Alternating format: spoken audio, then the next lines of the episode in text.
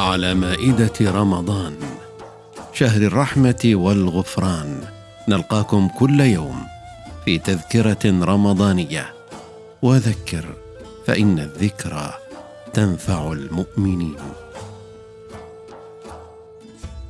عن أبي هريرة رضي الله عنه قال قال رسول الله صلى الله عليه وسلم من لم يدع قول الزور والعمل به فليس لله حاجة في أن يدع طعامه وشرابه.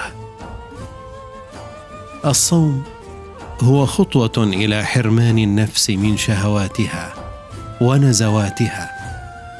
والقرآن الكريم يذكر ثمرة الصوم بقوله يا أيها الذين آمنوا كتب عليكم الصيام كما كتب على الذين من قبلكم لعلكم تتقون. ويقول عليه الصلاة والسلام فإذا كان يوم صوم أحدكم فلا يرفث ولا يجهل فإن سابه أحد أو شاتمه فليقل إني صائم.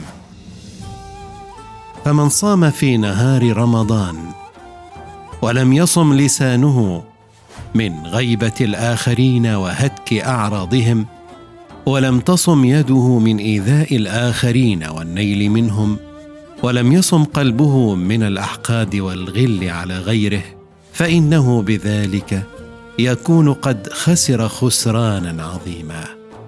فقد فوت على نفسه ثواب الصيام وفضل رمضان.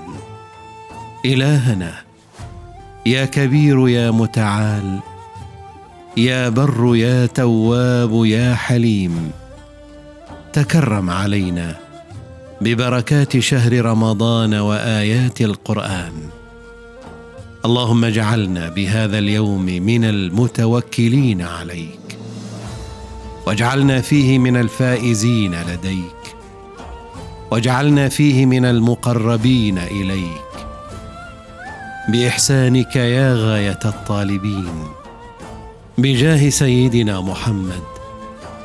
سيد الأنبياء والمرسلين صلوات الله وسلامه عليهم أجمعين.